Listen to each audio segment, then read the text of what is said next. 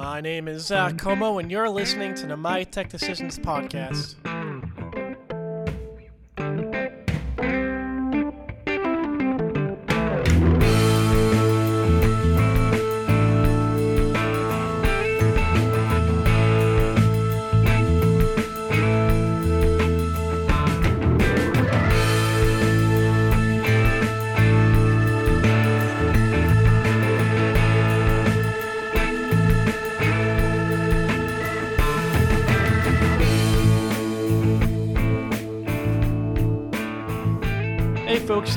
Back to another episode of the My Tech Decisions podcast. Like I said, my name is Zach, and I'm your host. Today's episode is about cybersecurity training and how it needs to change after a pretty wild 2021 so far in terms of cyber attacks.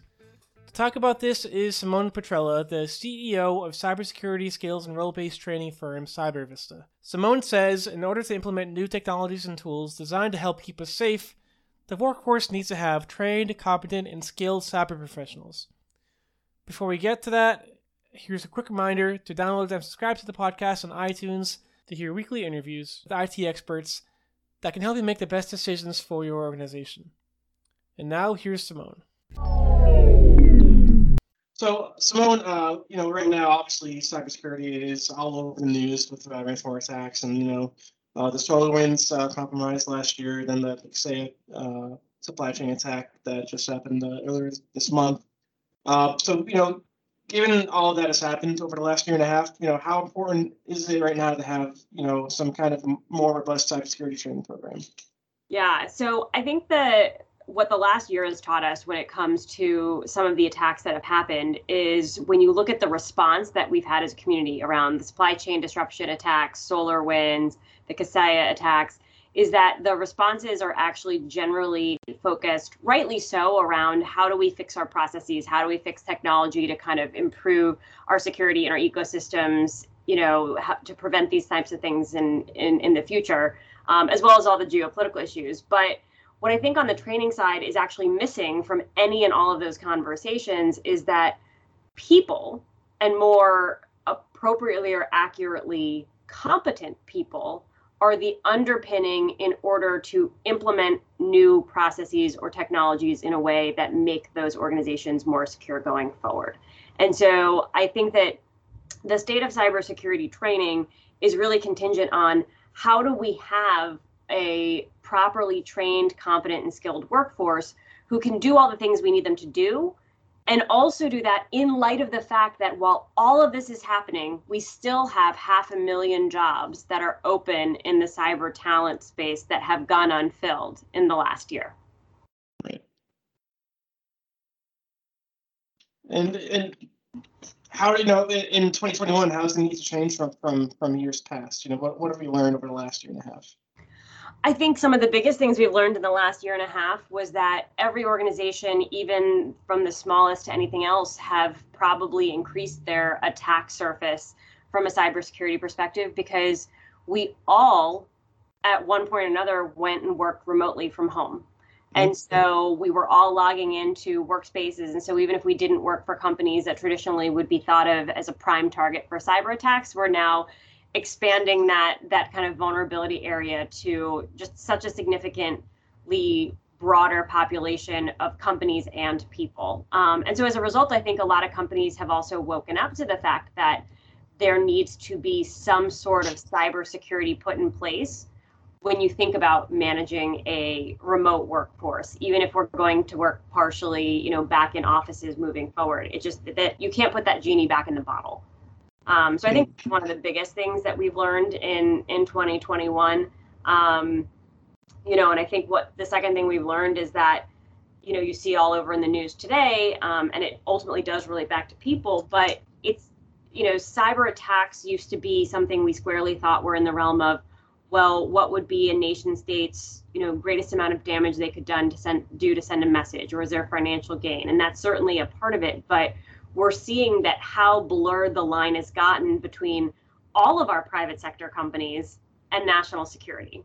You know, we wouldn't necessarily have thought a few years ago that JBL meatpacking would be a hack of national security importance and mm-hmm. maybe the supply chain we're not super upset we didn't get our meat but when an oil pipeline is the target of an attack, yeah. yes, that's critical infrastructure, but like that's run by a private entity. Now all of a sudden it's, you know, this is national security. And I think that the more we're seeing supply chain issues start to unravel, that's becoming increasingly um, more blurred than it was in the past. Mm-hmm. Uh, so I think uh, one of the problems that, that you know I myself have had, and probably a whole bunch of uh, infosec folks have had with with uh, you know cybersecurity training, is that it's just kind of boring. Um, and it's, it's not very you know engaging. It doesn't really you know captivate you as an issue like this should. So you know how do you how do you pull someone's attention when you're trying to you know explain to them that these things are this is a very very serious thing you need, that you need to look out for. Yeah. So I believe the first and foremost thing that we have to do is give everyone an opportunity to kind of test their own knowledge from the get go because you need to understand as a starting point where your strengths and weaknesses lie when it comes to those knowledge areas. And then once you have that direct feedback, which you've had to go through and kind of answer questions in a more, you know, turned on, activated brain kind of way, I think the way that you make the training more compelling um, is works in our internet age today. You know, we it's got to be bite-sized and consumable. People do not want to sit through an hours long lecture with you know you or me talking in front of a screen. Um, yeah. As dynamic as we may think we are, you know, at some point it starts to drone on. Um, I think also mixing up the medium. So, you know, how do you intersperse certain concepts which have to be presented, but can you animate certain components? In other cases, you do want to see a person. And then in other instances, you want to mix it up by having someone actually maybe get their hands on a keyboard um, and walk through uh, you know a certain action in a simulated environment. So I think that you've got to literally mix it up to keep it interesting um, in that multimodality way. And you also have to be efficient. I don't think we are we're in a world where people don't like to go to training and I don't blame them because they want to go from soup to nuts through like the entire experience. They really want to focus on the areas they need and gloss over the things that they already know. So I think you have to make it really easily navigable for people to do that so that they can be as efficient as possible when they actually go through training. Mm. Um, so for the, the average, you know, IT, IT uh, professional, in you know internal IT department at X organization. Uh, you know, should they be kind of communicating, you know, what, what they're seeing in, in these threats to their end users on a you know a routine routine basis? You know, do you think that would help end users kind of you know grasp the you know the the scope of of like the, the seriousness of this issue? You think so communicating internally like to their own stakeholders? Yeah yeah. Like hey guys this is you know something that you know we've we've picked up in our own networks and also that what we're hearing from others in the infosec community that um, you know this is what you need this is kind of what you need to look out for. Yeah. You know it's an it's an interesting that's an interesting concept. I hadn't necessarily thought about it. I usually think about it in the context of info sharing from sector to sector within mm-hmm. infosec. Um, i do think that culturally that would be a way to keep it front and center in everyone's minds on a more routine basis. So I could see that mm-hmm. being an important part of the new the new IT professional and cybersecurity team of the future. They probably do have an internal comms function that they haven't had in the past, which is you can't just send your company a whole bunch of anti-phishing emails and hope that they stop clicking on links. You're gonna have to give them some contextual basis of like bad things are happening and this is the result so I think that that might actually be uh, an interesting way to kind of give people a little bit of that. Oh, there there is a broader context of why I'm getting these annoying, you know, click on the link or I do my annual awareness, you know, anti-phishing training as well. Yeah, yeah. So, um, I mean, it should. Correct me wrong. It should be more than than than once a year since since these threats are evolving every day and there's kind of some kind of new attack um, you know emerging you know every day. Uh, how often should you be be doing the cybersecurity training? I mean i think it depends on the role. I don't think that there is a one size fit all right? I think that you know annually or biannually for the general population of a company when you're talking that kind of anti-phishing world probably probably sufficient at this current stage in time But as you start to get into IT professionals and cybersecurity professionals, I think that we need to start thinking about training and frankly just our people strategy in this space as more of a continuous monitoring situation right mm-hmm. and so it's not that there needs to be when i say continuous monitoring it's not continuous training 24 by 7 365 days a year um, but i think we do have to be taking kind of at least annual snapshots of where are the actual baseline of skills and competencies in those professionals who have a role to play in cybersecurity?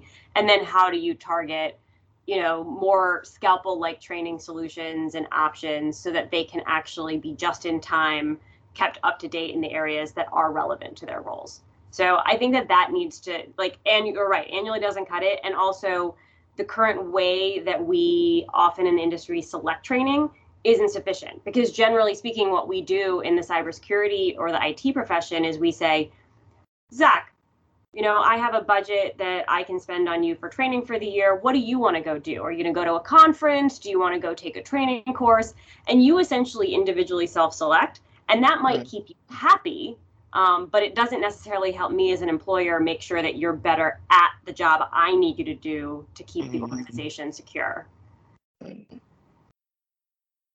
Um, you know, going forward, as, as we're seeing you know, new things emerge, new threat actors emerge, and new ways of deploying ransomware, uh, you know, what kind of what kind of um, I guess threats need to be included in the training, and, and you know, kind of above like, hey, don't click on weird links and emails, don't visit websites that you know are you know insecure.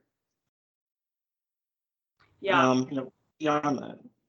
Um, I certainly think that the you know connection between some of the more commonly used types of attacks that are out in the news today you have to stay current because threat actors continue to get more and more creative ransomware isn't necessarily a new attack vector but it is being used in a unique way um, in the industries that they're targeting, as well as the way that they're kind of initially gaining a foothold through, like, em- you know, certain em- employers and how they're navigating. So I think that it's important to always have a kind of current refresh of what are the different threat vectors that exist out there that could be used. Um, and even then, you are never going to be able to predict all the ways in the future because threat actors are always going to be more creative when it comes to how they evolve and morph um, so that they can identify and find those chinks in vulnerabilities in our kind of collective corporate armor um, and that and that is probably the thing that evolves the most is just the sheer creativity of how these threats are being used but that being said there is an underpinning of there's only a certain amount of kind of common vectors by which they can access it's just a matter of what combination and how they deploy them and i think that's actually something that doesn't necessarily need to be like retaught all the time it's just mm-hmm. how do mm-hmm. you apply them that starts to get creative mm-hmm. So sort of, um, you know, getting this this cybersecurity organist out from IT to every end user in, in the organization. In the organization, um, you know, how would you go about doing that?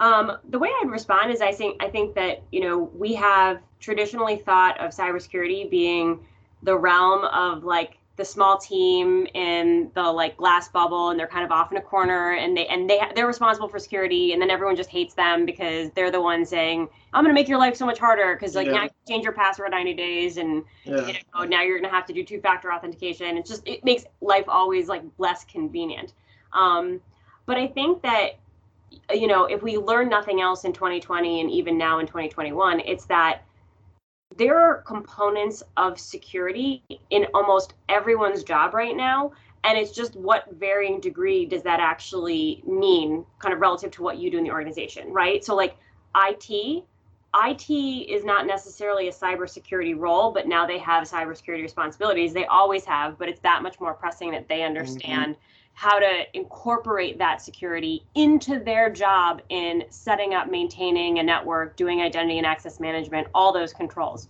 The same is true as you get into other ancillary fields around legal and compliance and governance, and then you start to get into HR. You know, everyone in an organization at this point is responsible for security in some capacity in their role. And so it's how do you start thinking about how do they have to actually how do they become trained and leverage or kind of implement security in the context of what they are responsible for doing um, which is more than just general population but it's diff- that's very different right like i'm not going to talk to an hr person about you know technical hat like what hashes are and how to examine data flows and network like and look at network logs.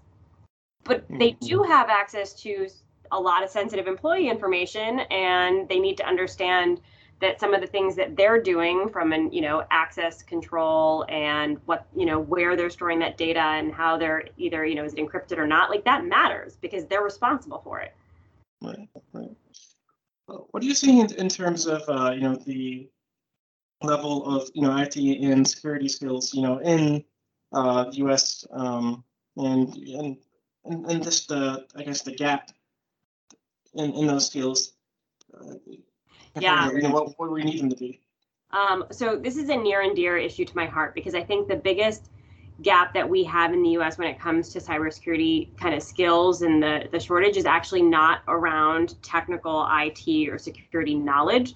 Um, I think we have a lack of people who have gone into the field who we are training into those roles. But, you know, I've been in cybersecurity for over 15 years of my career and I'm biased because I myself don't have a technical degree, but I've worked long enough in this field that some of my best analysts, some of the most successful security leaders and executives that I've worked with in my career came from backgrounds that we would not define as traditional IT or security backgrounds. And I actually think that's what makes them so good at their jobs. Because the biggest skill that I that we hear and get requests for when we talk to any client, customer, it doesn't matter whether it's government, private sector, nonprofit, you name it, is critical thinking, communications, mm-hmm. soft skills.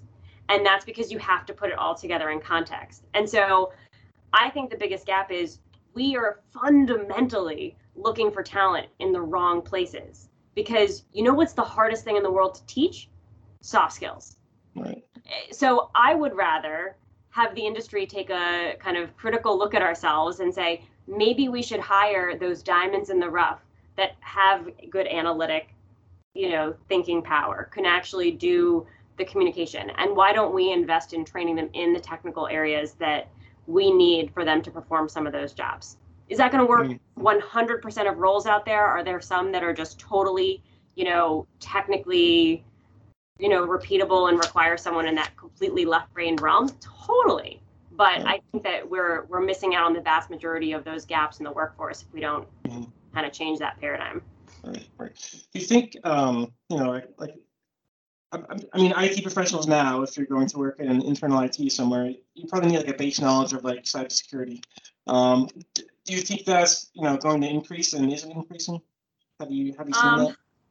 I mean, I would say I would like to think that I will see it increase. Um, I'm not sure I've seen us turn the corner on that yet because so many of the vulnerabilities that we've seen that have been taken advantage of in this past year of attacks are because of very basic, in some cases, long standing known vulnerabilities in either software applications being used or something else.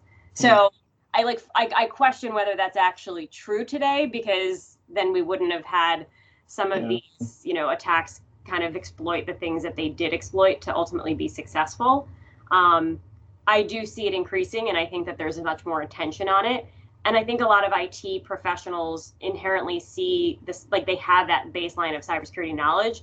I think where we have to get to is now how do you apply that that knowledge you have in your head into what do you do every day right? I mean that's I think that's where the rubber is going to continue to meet the road. Because a lot of times these are just like these are error these are errors of omission. Someone forgets to update something, or maybe it's just too you know much of an inconvenience for the IT teams, or mm-hmm. they don't configure something properly. These are still very human errors, but they're being done by people who are the specialists in charge of making sure that security is in place.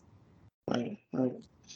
I think I, IT and cybersecurity have always been very stressful jobs probably compounded more, you know, especially recently with the, you know, the the the you know workforce uh, shortage and just the insane amount of work the, these guys have had to do for the last year and a half.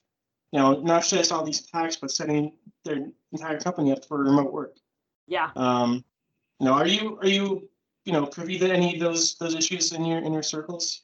Um, I mean, I I think that you know it's it's interesting. I I'm waiting to see it coming because obviously a lot of the news cycle now is on the Great Resignation, which is very apparent in like the service sector and industry, um, and and obviously healthcare too because they've been tapped out in the last year. But IT and security professionals are as well. I think that we're collectively exhausted Mhm. um, I think there's a lot of like career growth and opportunity, but I do think we're going to see a lot of people shuffling around and kind of reevaluating that lifestyle and kind of how do you, yeah. you know, and I and I think that the downstream effect is then companies are going to have to think about, okay, you know, we've been doing this with a skeleton crew and we've put all this pressure on this particular size of team. Do we have to distribute and even out that workload? Um, which, by the way, if that happens, um, that's my prediction. You're going to exacerbate the talent shortage even more because Mm, these right. people are already overloaded. The only way to kind of release the pressure is either develop some really kick-ass technologies that they can deploy and automate a lot of those functions to make their lives easier, um, or you have to bring on additional, you know, staff to to kind of alleviate some of the workload. Right, right. Or just quit your job and start sending ransomware around and make, Right, make exactly, six, yeah, make six figures in, in, in a day. There you go. yeah. I asked every time I, I talk to someone in cybersecurity, I ask them like, why you guys? I mean, like the bad guys are making a lot more money than you are. So what, what are you what are you doing? And I always get like, oh well, you know, it's a higher calling. I always get that response. Like, Right. "Oh, come on. Um, I, I um, think fear. I think fear of jail is high up there. yeah, sure, fair enough. It's hard. It's hard for the, those of us based in the U.S. where we can't Yeah, hide, yeah, yeah. you know, the Russian government. Right. That's fair. I just, I, I don't know. I, I think it's a funny question to ask.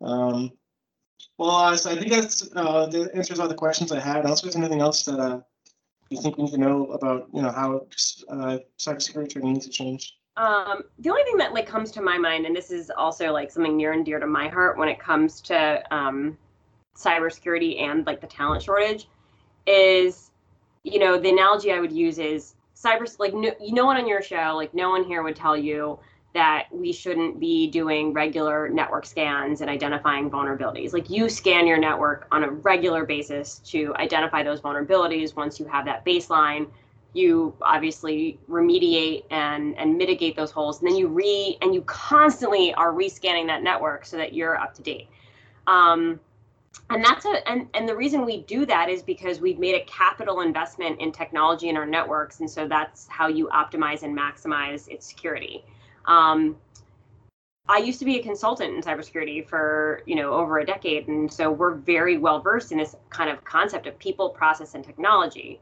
And what again is missing is we don't actually scan our people for the skills and and competencies that they need to be effective the way we would a network. And ultimately, I think that that is one of the reasons we haven't been able to really crack the nut on how to not only solve the or start to make a dent in the talent shortage, but really make sure that we're more secure because you need to constantly be looking for where are like what's the state of my people that I have? Where are they strong? Great. Let me make sure I use them and maximize them in the areas that I know they'll be most successful. And where are they weak so that we can actually improve upon and get them training or exposure or on the job experience that they need. So I don't say assess people because it should be punitive or performance driven, but it's like 80% of companies' budgets are spent on headcount. Like humans Mm. are the biggest expense in these companies, and that's no different in cybersecurity teams. Over 50% of a security budget is generally on headcount. So I think we need to be a bit more deliberate and method like methodical about the way and i think it is possible to measure that um, there really are quantitative ways to measure that and improve it and i think it would be remiss to to kind of deploy a training strategy where you're not getting some of that reportable data All right, thanks, Simone. all right talk soon Thanks for listening to another episode of the My Tech Decisions podcast, where it's our mission to help you make technology decisions for your company. If you would like to learn more, head to mytechdecisions.com or follow us on Twitter at mytechdecisions. You can also follow me on Twitter at ZWComeau. Until next time.